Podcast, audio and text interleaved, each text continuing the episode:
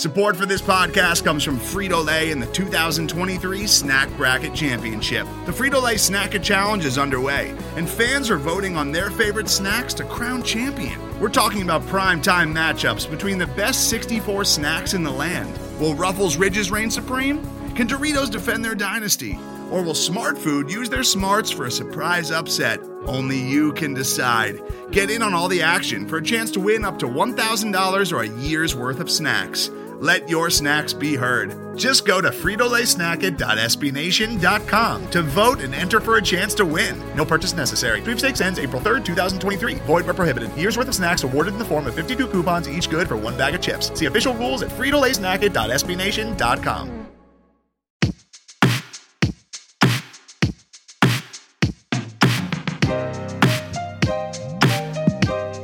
Hello, and welcome to What in Tarnation, Tar Heel Blog's Hot Take Podcast. On this episode, we're recapping the Phil Knight Invitational for the men's team and the women. I'm Tanya Anderson, and with me, as always, is Brandon Anderson and Julius Emanuel. Hi. I was going to say I would once again ask how we are, but uh, it's one of those things where it's like how your email finds me, and it's a person like laying face down on the ground, Yeah. and and that is me. That is how your podcast finds me. Yeah. I I'm recovering. I'm here. I've not jumped into traffic. So I feel like I'm doing okay. if that is where the standard is set. Julius, have you uh, recovered from all that was basketball this weekend? Uh, I don't know if you have to recover that much if your heart is just dead inside anyway. Um, so, but, but yes, I definitely now with some time removed from the events and looking ahead, I I'm not quite as bad as I felt at the time. See, I'm still mad. I am too. I'm I'm mad for different reasons. Um, I'm mad that I had to sit through excruciating lengths of basketball yesterday for it to end the way it did. Um, but I guess we should take it from the top. Uh, the Phil Knight Invitational went better at the beginning. Yes. Uh, Carolina won their Thanksgiving game 89 81 against Portland.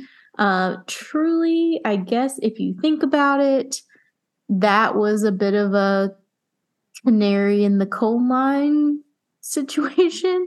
Uh, not that most games this season haven't been, but it, it probably should have prepared us uh, that they only won by eight. Only won by eight with a 28 point performance from Pete Nance, who has been kind of hot and cold so far this season. It took him scoring 28 points for them to win by eight. Yeah, that's uh that really should have tipped us off that things were going to get worse before they got better. Yeah. Oh, and yeah, so well, and correct me if I'm wrong, but that eight point win was stretched out at the end, right? I'm pretty sure. Almost certainly. Yeah, because I, I don't know. It was kind of a double double edged sword because on the one one hand, obviously wanted to win by more than eight versus Portland, but then on the other, you had that uh, kind of breakout performance by Pete Nance to kind of everybody was still talking about when we were tailgated for football kind of thing. Um, so yeah, I think that kind of set us up for should have set us up for the disappointment, but it really didn't um, properly.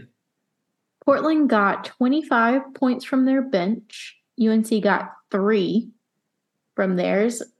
Another thing that I think really should have been sort of like a waving red flag. Um, anytime that you have these tournaments where you're playing back to back, I feel like the bench being that short is going to bite you. And boy, did it bite him. The interesting thing about that is D'Marco Dunn shot the most shots um, and was the only one with the three points. Seth Trimble didn't attempt a shot. Puff Johnson only attempted one. Justin McCoy didn't attempt a shot. Tyler Nickel only attempted one. So it was very much okay. I need you to relieve these players, and nobody really tried to do anything off of the bench as far as scoring goes. And I don't know if that's a comfort thing. I don't know if they felt like they were being defended that hard. I really don't know what the culprit is there. I would have expected Seth Trimble to at least have tried something. Um, same with Puff Johnson, really. He's probably the most surprising out of all of them. And it was Portland. So not trying to knock anyone, but how hard defensively because you're the main guard. yeah, exactly. It's just like if you're I mean, no dis I'm not trying to discount Portland, but it's also like you have to go through the ACC and try to take shots. Why are you not taking them against Portland? Well, that's some people are taking shots probably more than they should, but we'll get there. We'll get there. Uh, Portland finished the game one of their last eight. So again, uh, if that goes differently, uh, could have been a different situation. Um, the thing that stands out to me is um, Bacot only attempted six shots, which yes. feels very low against really anyone, but particularly he, Portland. And he did have a bit of foul trouble. He, he finished the game with four fouls, so that was a non-zero amount of it. But yeah, you would have expected him to still have fit in more shots somehow. And we've obviously uh, put in podcast form our fears about the three-point shooting of this team. They made 11 in this game, which I feel like was unexpected. Um, it was not to last. No. Um, All that... of this is like wild foreshadowing. It's like, you know, things went things went okay, but there were some scary things, and they they they returned. So maybe we need to do a podcast recap like after every game and, and, roast everybody, so they'll come out and make us, you know, because what we say they they correct for like a half, exactly. and then we, go back.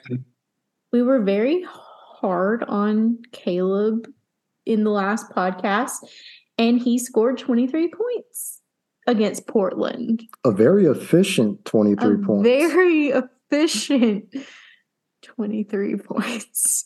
Unlike like the game that we were talking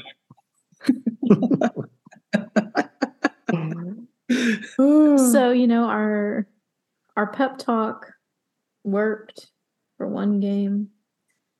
Um do we feel like we have covered Portland because I feel like we've said everything that there is to say about about that game. There's not a lot to say other than they played arguably their best game of the season and then things slid downhill going into the rest of the term. They certainly played a game.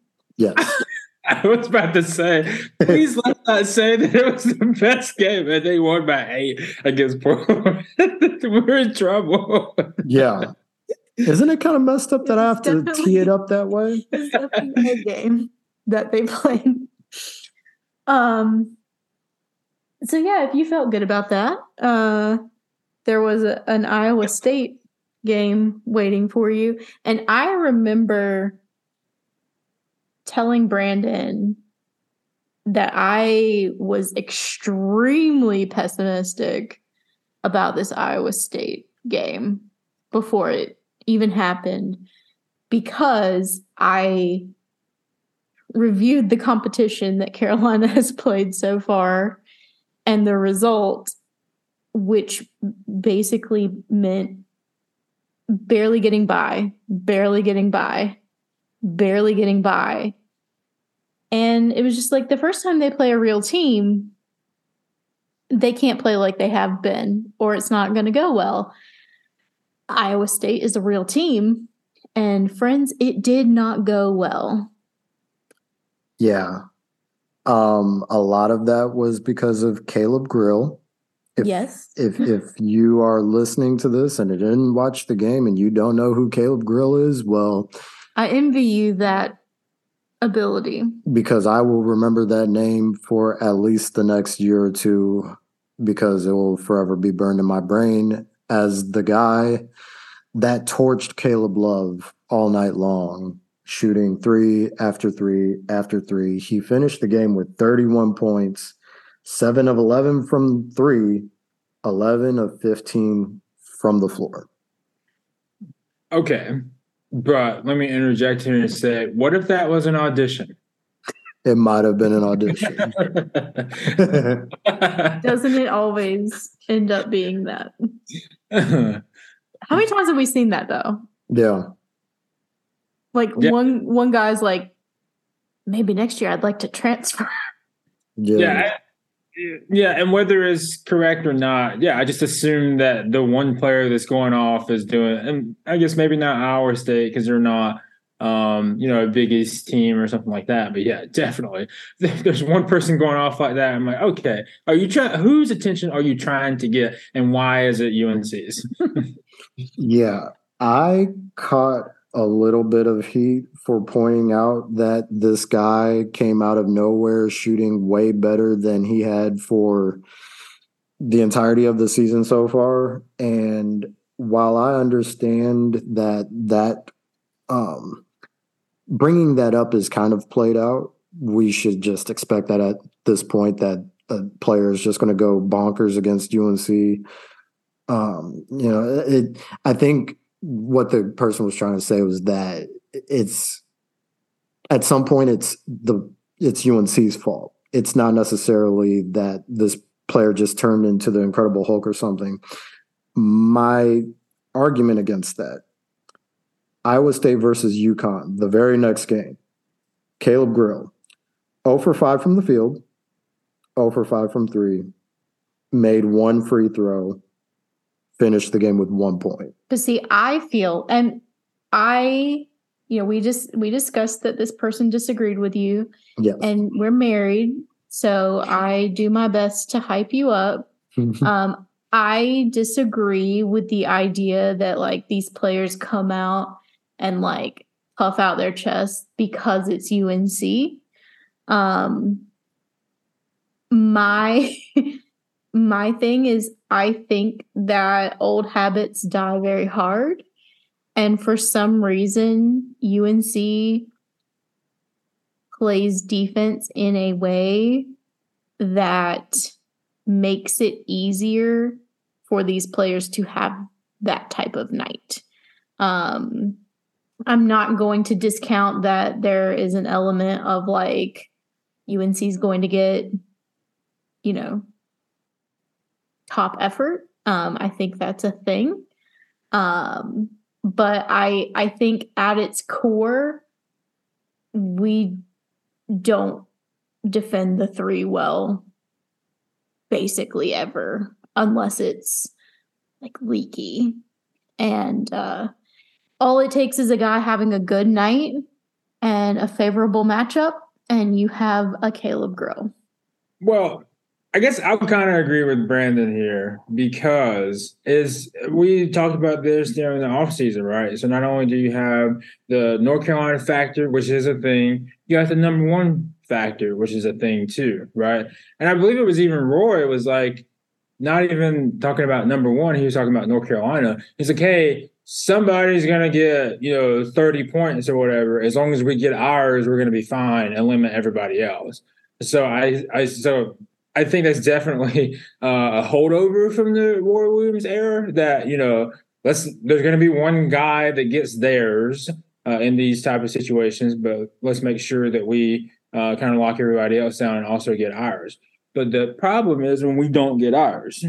right. But how much of that is because they don't defend perimeter well? That's just not part like it doesn't seem to be an emphasized part of their strategy on defense. And I feel like it has been that for as long as I can remember. Um, and they make up for it with their post presence, but they leave guys out on the perimeter probably a little too open. And that's probably emphasized when you have a, a, a guy that isn't necessarily your your best defender. I, I, will okay, we we talked about this. I don't know why Leaky was never switched yes. onto that guy. That is the one thing that will that has just puzzled me to no end. I mean, if there th- that is where I definitely agree with you is where it's like I don't know why coming into going into the second half why Hubert didn't make that switch, put Leaky on Grill because he truly was the one carrying the Cyclones on his back. Like Holmes had 22 points, but it wasn't as damaging. Like he only shot four three pointers. When you have a guy lighting you up from three, you got to do something like make them work for shots near or in the paint. But you can't just let this guy that's hot and at the in the perimeter not be guarded by your best perimeter defender. That's crazy to me. Yeah, I just don't. After the dude makes like three, I I don't really understand why you don't switch Leaky onto him at that point. Okay. All right. And granted, so I'll ask you this. So do you think is that we just don't guard or that we can? Because is you know, some of these things when we're, we're when they're running these pick and rolls and stuff, man, um, they're looking kind of lost out there. For sure. And I I think I don't think it's a can't.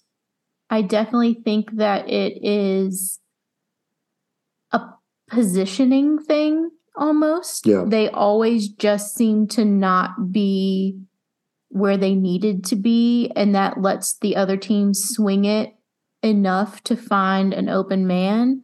And then, I mean, the glimpse of like a Carolina player running with his arm outstretched while a guy is like wide open, I feel like has been burned into my brain. Yeah. Go ahead. Okay. So, which is worse? That glimpse of a Carolina player running out to the perimeter at the last minute with his hand stretched out, or a post player watching someone zoom by them for a layup. Oh, I mean, um, I I don't think it has to be all one or the other. Um, in an ideal world, I just think that we have certainly emphasized the latter more than the former, at least as long as I have been covering this team. I think their two biggest struggles when it comes to defending the perimeter is they'll sag in on the opposite opposite side of the floor. If a team is good enough to kicking the ball around, for some reason there's always like one guy that sagged in too much and they cannot get to that guy quick enough to get their hands up. I think another problem is definitely the pick and roll thing. I think some guys just get caught up in it and cannot like I feel like Caleb struggles getting around ball screens sometimes. And I think that is a recipe for disaster. Um and uh, to be fair, there's situations like what happened at some at one point in the game where Grill got the ball in the logo. You wouldn't think he would shoot that. And if you thought he was going to shoot it, you wouldn't think he would make it and he shot at Ryan Caleb's eye. But that was like more of the exception of the rule. But I think there's definitely something about how UNC defends. And I'm not even saying that like it could never work, but I feel like it is for some reason historically hard for Carolina players to do. And I've never really been able to understand it. Yeah. And so, another reason that I asked that is because I saw a lot of both. Yeah. Uh, yeah. In both of these games. And, you know, like obviously I think we can overcome one, but you cannot do both. Yep. For sure. And we talked about this in the last podcast, but shooting 17% from three yourselves while you have a guy out shooting you alone um it, it's not it's not going to end well more often than not. Um it certainly did not end well in this game. Um and offensively it just kind of seemed like a mess. Um despite the fact that Carolina turned it over only four more times than Iowa State, Iowa State scored 21 points off those turnovers, and Carolina scored just six off of Iowa State turnovers. That is a massive difference. And I mean, just looking at these field goal numbers, Bacot was five of six, which is good. Um, I still kind of confused why he's only getting six shots up a game. Um, I, I he was in foul trouble a bit there too, but he still played 37 minutes. Um, I can guess looking at the other field goal numbers why he's not getting more shots off. Um, oh, we'll get but um, I feel like it's it's a big disservice that he is for two games in a row here um, has only taken six shots. Um, but then you get to Caleb and RJ. Caleb was four for 14, and RJ was five for 14. Uh, each of them was one for seven from three. That's somehow not as bad as it would become later. But yeah. Okay, but so I will say hats off to RJ for not letting it just be the you know Caleb Love volume show. So they both did it. He's still, like, oh no, I'm gonna get my shots up. uh-huh. but, but still, yeah, it is a very big problem with uh with um shot selection and volume. And as we'll find out, you know, a little later, that just com- combines for a disaster. So we, right. we, we thought that was it. Oh. Once again, canary in the coal mine. Like these things should have been like flashing warning lights at us, and we were kind of just like, ah, you know, Caleb Grill, what can you do? Mm, no, it uh, it had not yet reached its final form. It it didn't. Um, there was also a lot of opportunity with Iowa State getting in so much foul trouble. Mm-hmm. And I don't feel like we capitalized on that. Which, again, could have been done better if Bacot was allowed to touch the ball. Yeah. Yeah. Um, so shot selection, I feel like, was probably the biggest problem in this game, as well as the next game that we're going to talk about. Puff tried his best to win this game, though. Yeah, he did for and, sure. And it was just not to be, but he tried.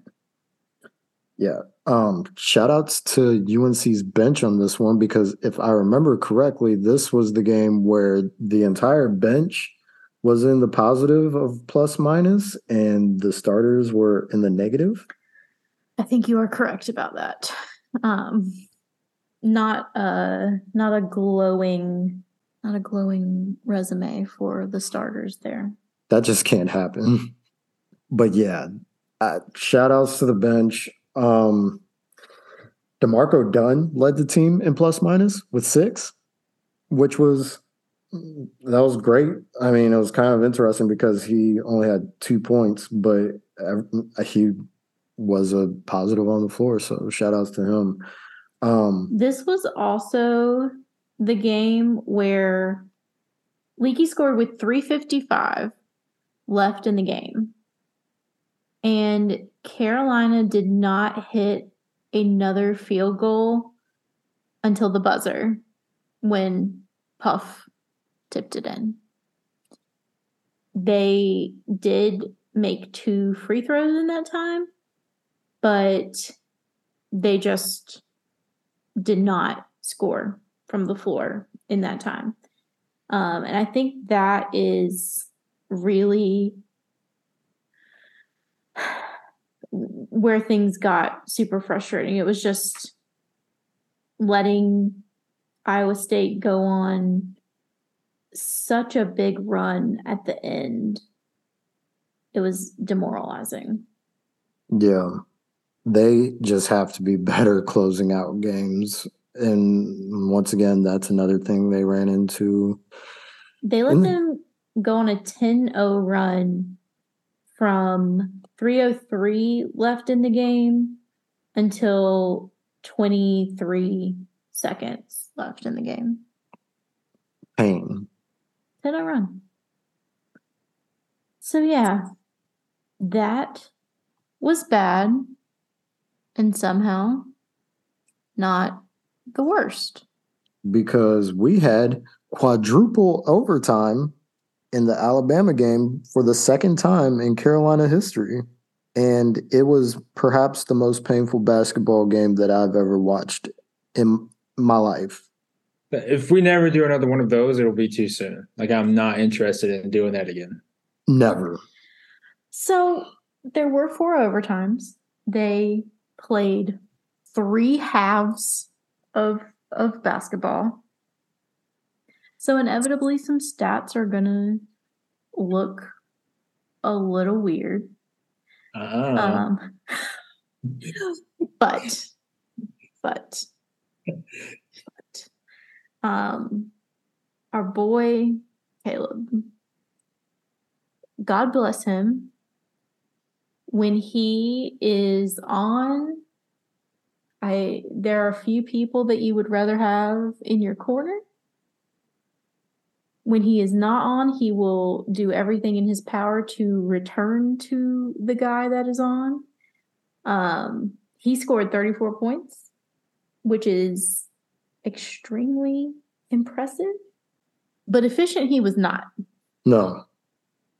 13 of 36 from three point land. He was three of 11.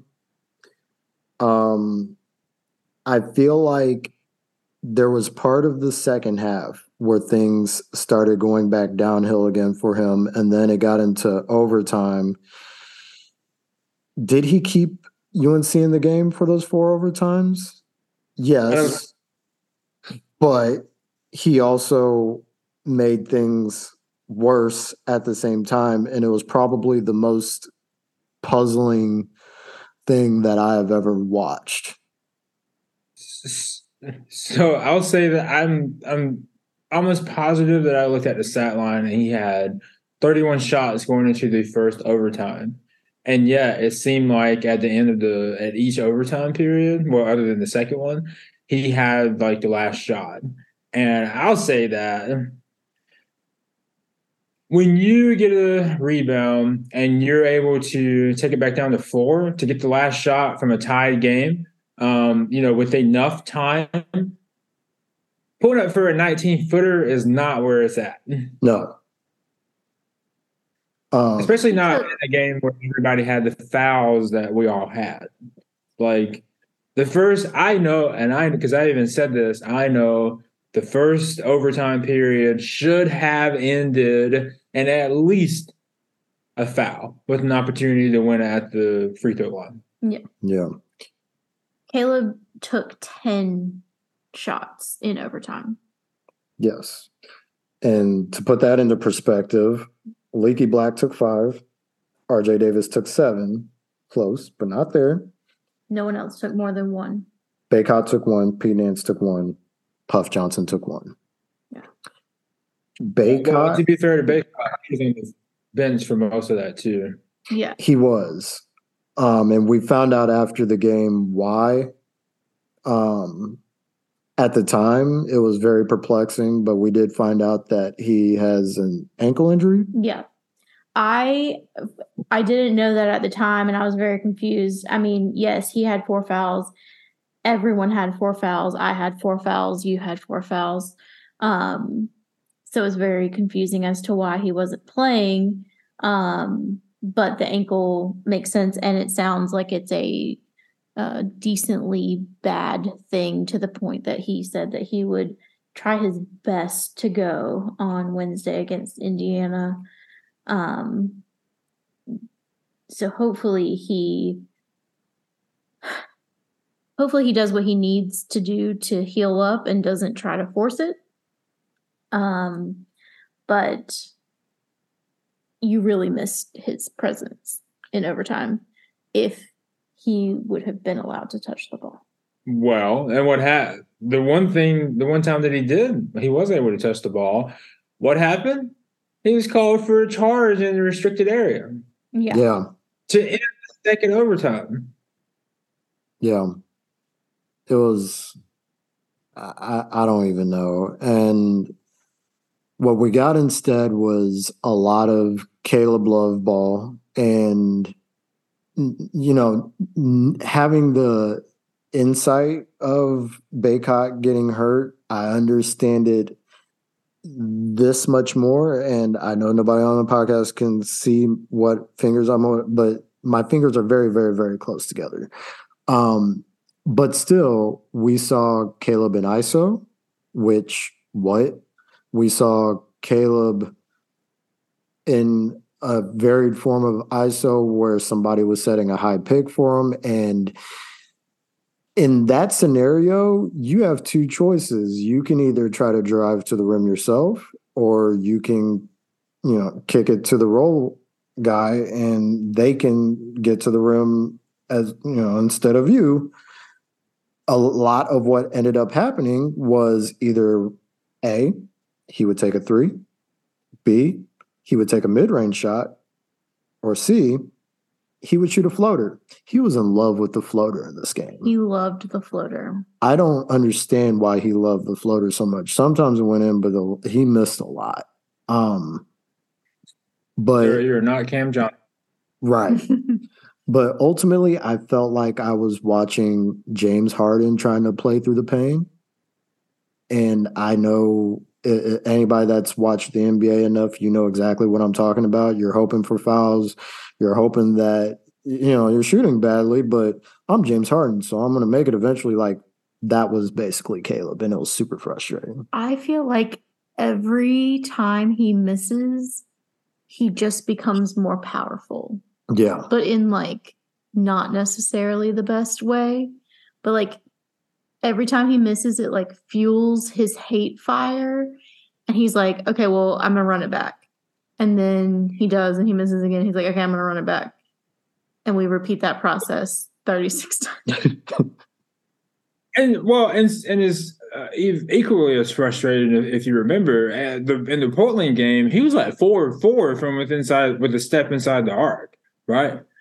For with his mid range, so so like I told um even so I told Brandon I was like, hey, maybe he just needs to before when he catches it when he's gonna uh hawk it up, you know, outside the arc, take a step inside and do that. You know, there's nothing wrong with having a great mid mid range game um, you know, as opposed to chalking up a 19 footer and it being a run out, which is I've been telling you guys for a year now.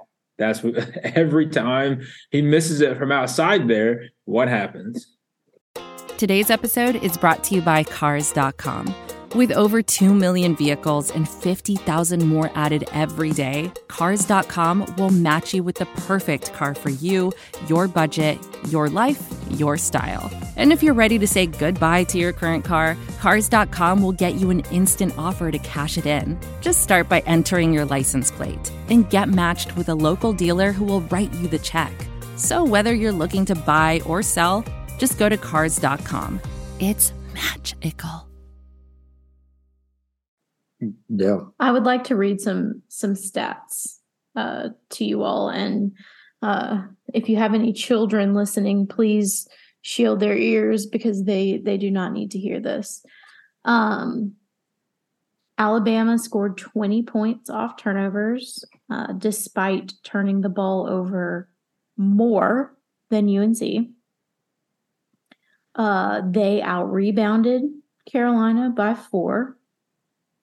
They had 21 offensive rebounds to Carolina's 17. And uh, they had 47 bench points. That is insane. 47. I don't I don't even know what to do with that one. And I remember the broadcasters saying that Alabama was deep. That's a that's a different level of deep that That is the I'm ocean. right.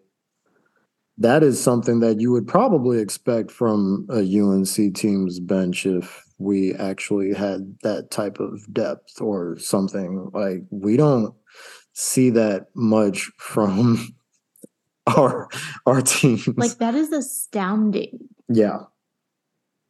And here's the kicker: UNC still should have won. Yeah. Yeah. They had many, many, many opportunities and they just could not pull it off. And there was even the mistakes they were making uh even like closer to the actual end of the game where there was a push by Caleb. There was the ball ending up out of bounds somehow. Yeah, there were a lot of weird things in this one. Um, I mean, the game all but ended on an overturned goaltending call. Um, don't know that we'll ever see that again, but we we sure. I mean, if you're not going to get it in a four overtime game, when are you going to get it? Um, but there were there were just a lot of oddities in this one, and it all added up to just supreme frustration. Um, I don't know where else to put this, so I will put it here. It sounds like the Alabama coach showed his entire rear end when Leaky got hurt, and that is a level that I wouldn't even expect out of uh the guys who wear red down the road. Yeah. Um I don't think there's a place for that. Um they they have video boards in those arenas Uh-huh. and it clearly showed that Leaky twisted his ankle pretty bad on that play. Um, he was clearly not trying to milk it as he was doing everything he could to like tighten his shoe up to keep going.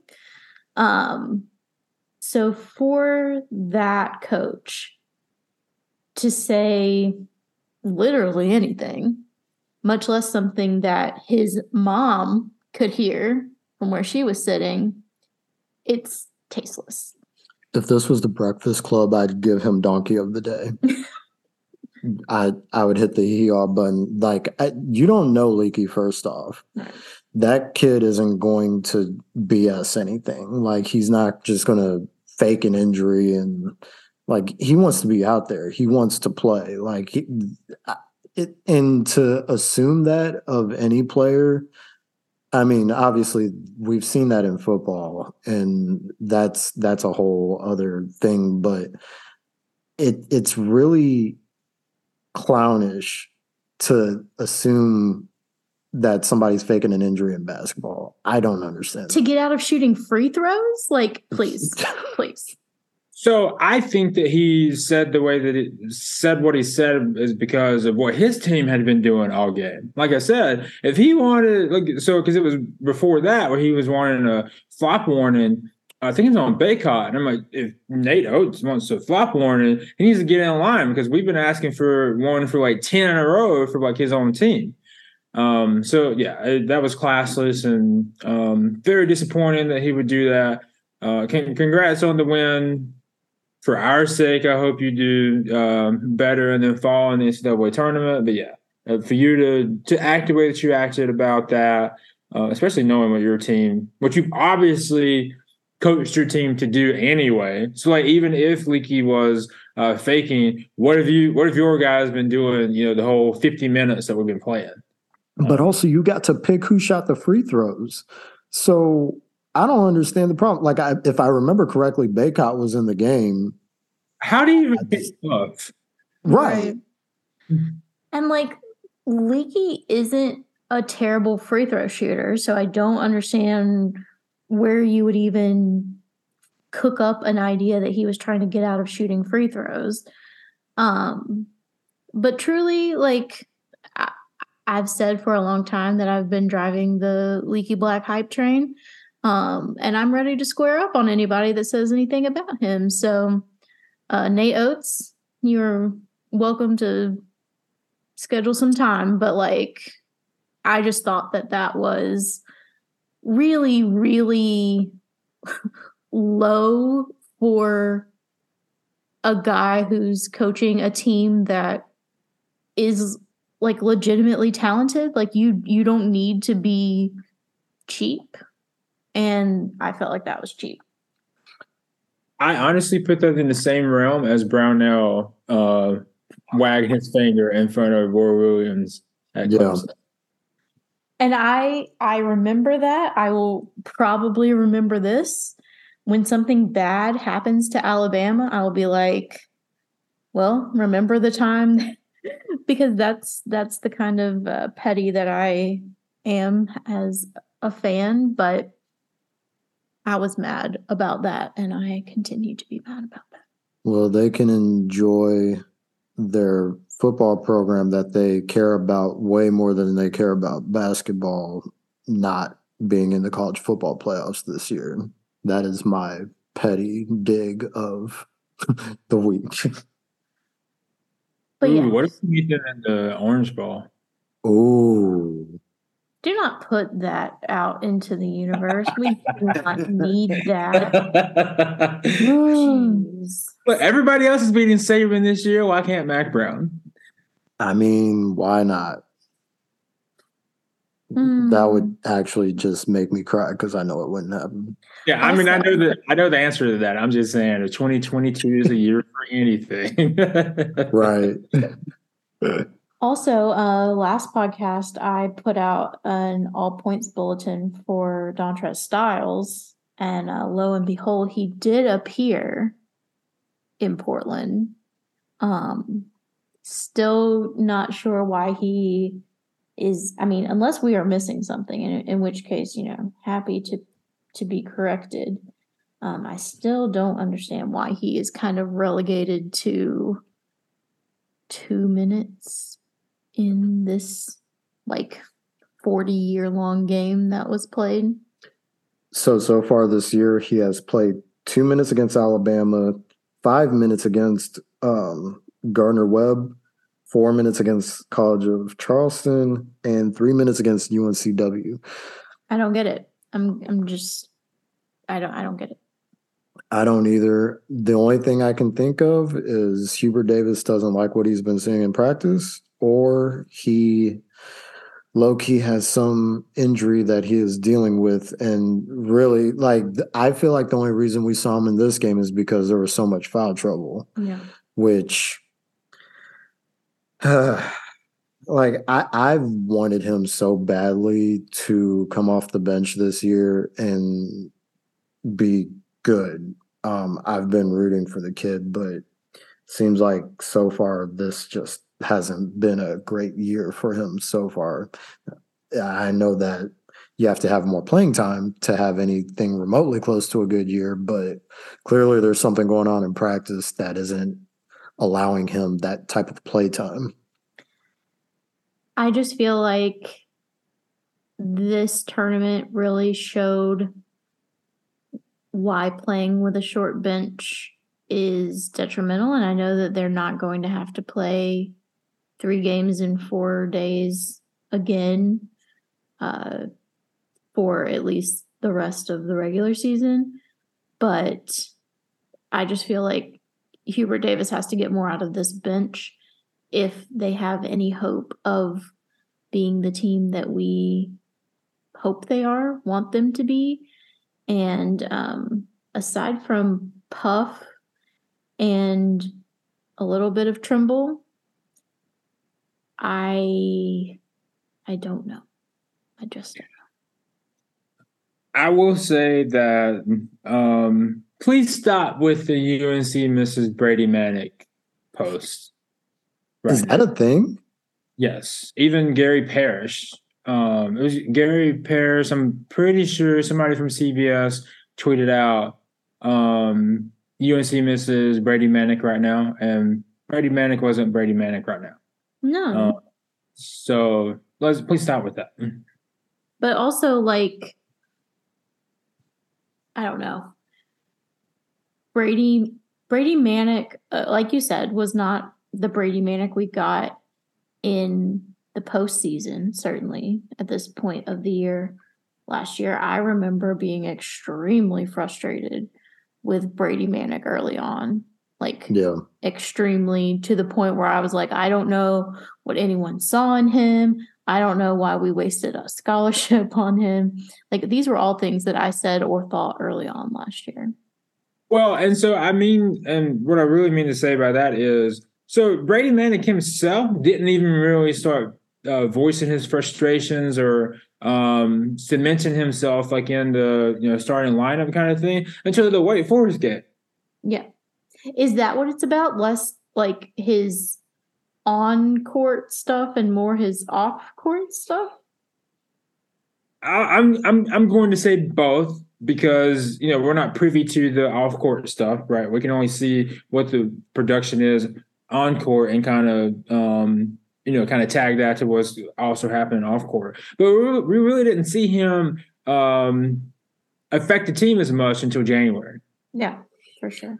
And I mean, that's that's the thing is I feel like with any transfer, there is definitely a learning period. We had it with Cam Johnson.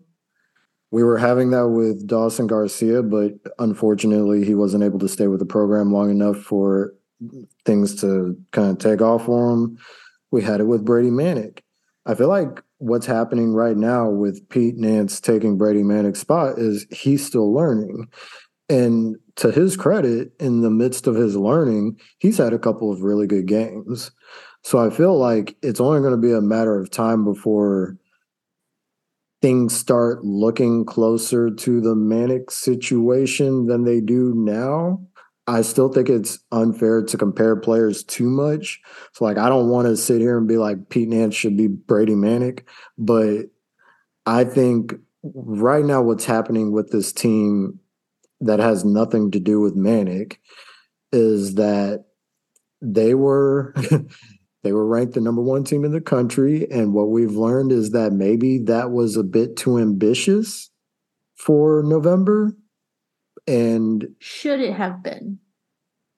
No, because well, I don't know that it's too ambitious, but I would definitely take being ranked number one in the nation and what just happened happened. Because look at what's happened. So we're number one, we lost two of three uh in in Portland and PKI. So now we're number 18. Now you get to regroup, but you're still 18th, right? It's not um it's not a you've been left for dead situation. I, you know, I don't know how how much that kind of plays into their psyche or whatever. But you're still 18, so you're still at a period where okay, cool. You're going to number 10 Indiana. You've got Ohio State. You've got Virginia Tech, kind of thing. So you can kind of regroup and kind of show people some things, you know, what they expected to see, kind of thing.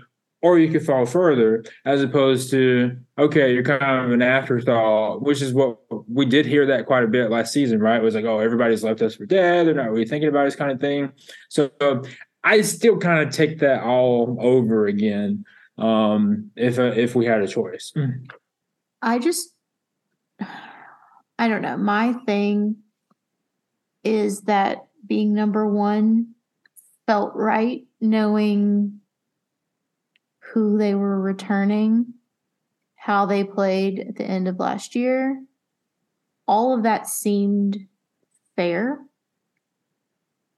And we just have not seen anything close to that this year yeah. it's just not there and i i do not know what accounts for all of that um, they certainly haven't played competition that would dictate that you wouldn't be able to see the team that was deserving of a number one ranking um, i am honestly vaguely afraid of what happens in Bloomington this week and then against Ohio State. Um, because if the same team shows up, I mean, you're easily looking at a, a four game losing streak. Yeah. True, true, true. But as um, we were talking earlier, is that okay? Cool. But Indiana has kind of been in the same situation. Now, I guess the only big the only big difference in their case is they have been blown out um, you know, the teams they should blow out. But their stiffest com- competition has been Xavier, um, sure. Which was a which was a four point win. Who just lost to a, a struggling you know Gonzaga team. And so I I know the dynamics that we're going to Assembly Hall, and I got it. But it, that kind of feeds into the opportunity that we have, right? So we can, let's regroup from Portland. Let's see what you're going to give us. Let's see what we're going to do uh, up on the road uh, in Indiana. Um, and yeah, so you want to get blown out, we can get blown out. You want to, you know, show college basketball world what we should be looking at. Let's do that kind of thing. But yeah, I'm very conscious of the fact that we could be looking at a four game losing streak, but um, I'm going to pull out my optimistic hat here and hope that we don't. we'll, we'll, we'll, we'll find out in two days. I also hope that we don't. I just, I look at all of the results from the season so far, and they've played bad teams close and lost to teams that are even like remotely good. Doesn't it feel a little bit like they need the motivation of people not hyping them up? I think that that is sort of a an easy thing to fall back on like the oh we we're only like capable if we're disrespected um i i think they just need a cohesiveness that they have not had. Yeah. We've just not seen them play like one solid group as evidenced to, by what happened against Alabama. I need them to have a practice with Courtney Banghart's team. Which is the complete opposite, truly. Like yeah. that team is such a unit. They're killing it right now. They just took down number five Iowa State to win the Phil Knight Invitation. Yeah. So and fair. And so they have not been without the dramatics too, right? They weren't they came from behind in all three games. Yes. But that was the point. They came from behind in all three games. And this is not a new thing for them either. Whereas we've been talking about, you know, up until the postseason run that we had for men's basketball last year, we were always talking about it need to be a team, you know, team event, team game kind of thing. And, and they finally turned it on. That has not been the case for the women's basketball team. They have always been a unit um, that has played, I want to say, for the last you know year and a half at least. Um, so yeah, as I, I, wish they would just have joint practices or something or or watch. Deja Kelly only attempted 21 shots in their win over Iowa State. Um, I have a hard time thinking you should be taking uh 15 more shots than Deja Kelly is is all I'm is all I'm saying yep, agreed. Especially when they're not falling. Yes. Yeah. Correct. But yeah, shout outs to the women. They play Indiana. Indiana next. So they will also be traveling to Bloomington. Mm-hmm. So we will see if both teams can take down the Hoosiers. If one of the teams takes down the Hoosiers, I feel like the women should take. That's going to be an incredible game. It's going to be really fun. Um, yeah. I have you, more faith in the women than I do the men at this current state. And it's, and it's funny you say that because I've had more faith in the women's team than I've had in the men's for at least the last season and a half. Well, mm-hmm. season and a quarter because you know we're, we're not halfway through the season. But yeah. even last year, even last year, because the last year the women got off to like an 11-0 start. You know, uh, at one point they were like number one in the uh, NCAA RPI. I was like, this because I kept telling Brandon, I was like, hey, you guys need to pay attention. And even more so, I'm seeing inside Carolina now send somebody with them where they weren't they weren't, you know, before.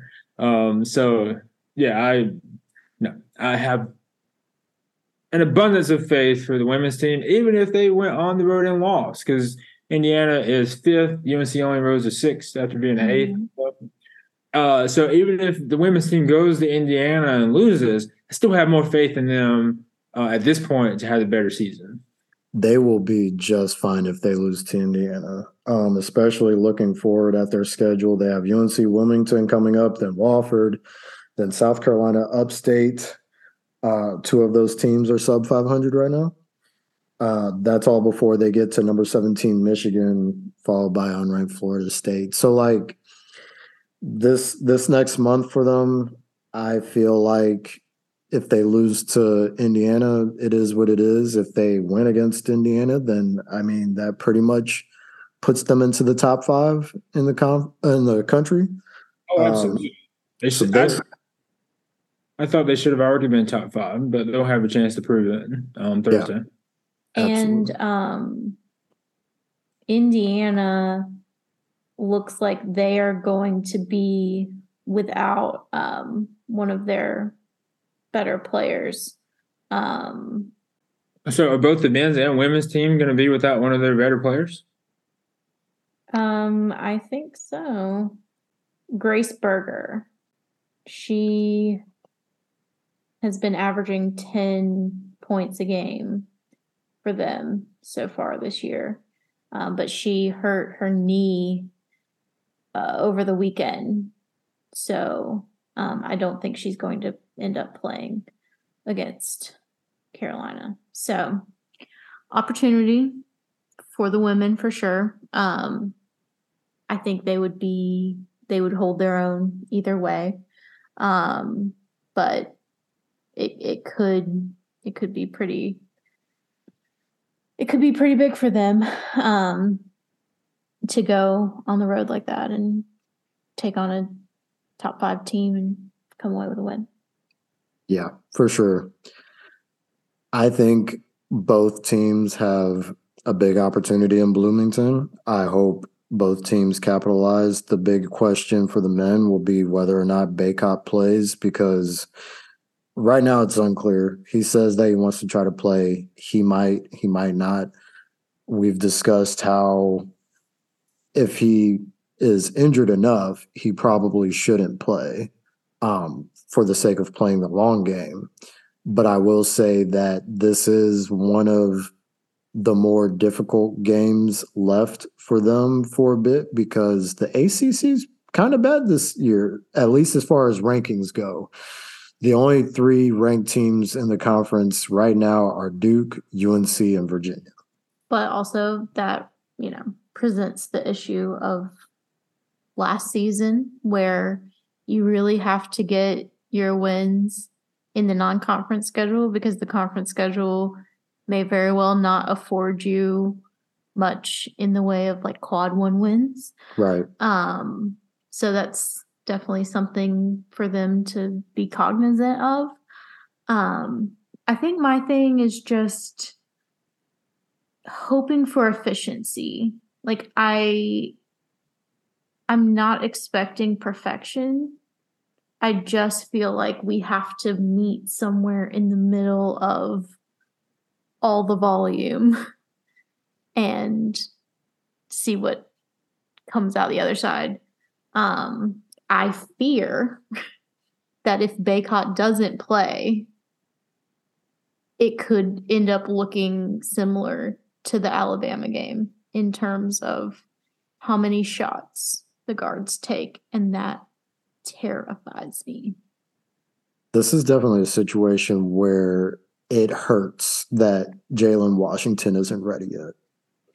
I feel like he would be he would definitely be involved in this type of situation if he was ready, ready. Um, I think last I heard he's going through practices now, but it still may be a little bit before we see him. But um, because if Bacot doesn't play, we will probably see a three guard lineup with Nance at center.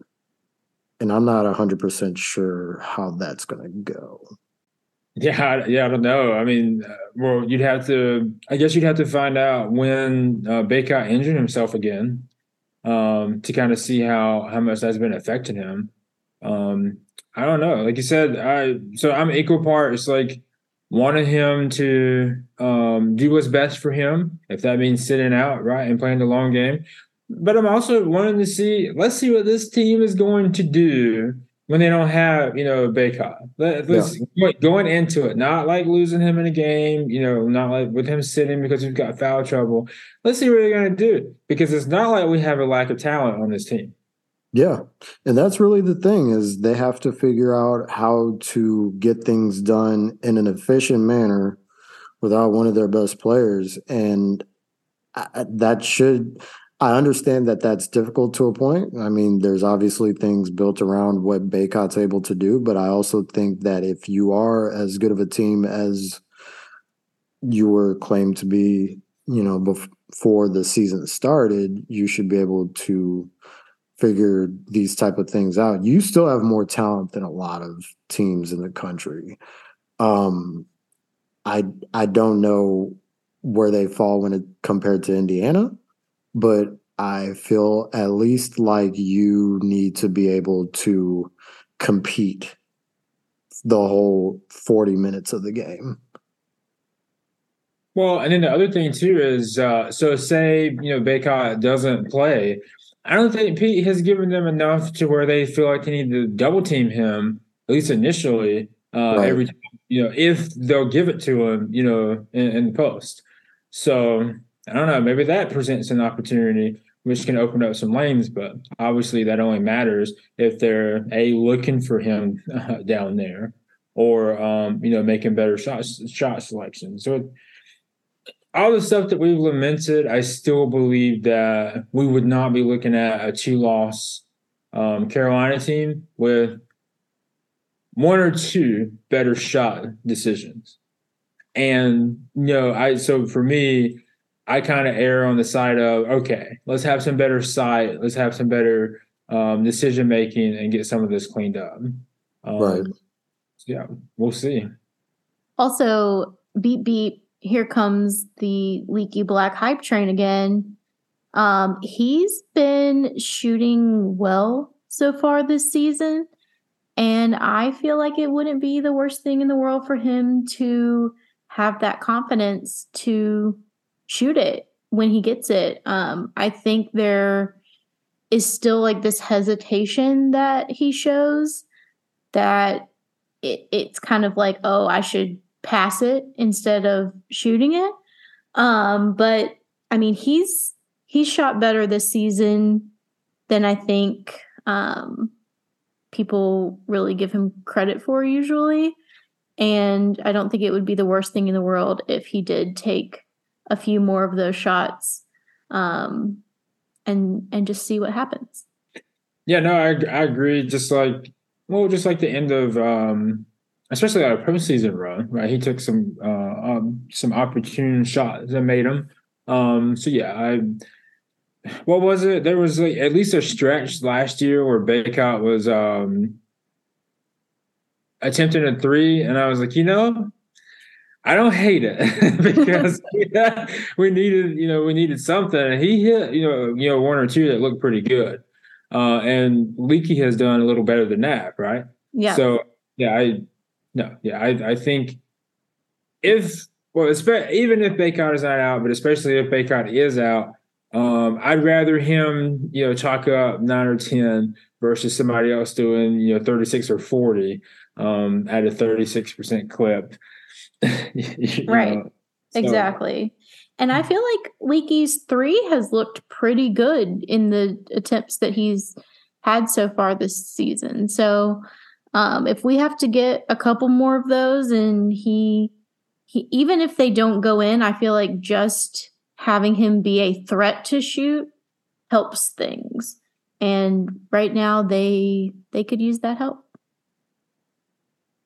No, I agree. And his shot selection is obviously is a, is a lot better uh, than some others too. So Absolutely. And I, I would love for our pal to uh, make us look very silly, to uh, make us have to get on here and uh, do several, you know, apologies. Um, if if Caleb wants to to make that happen, I'm fully here and willing. Me too.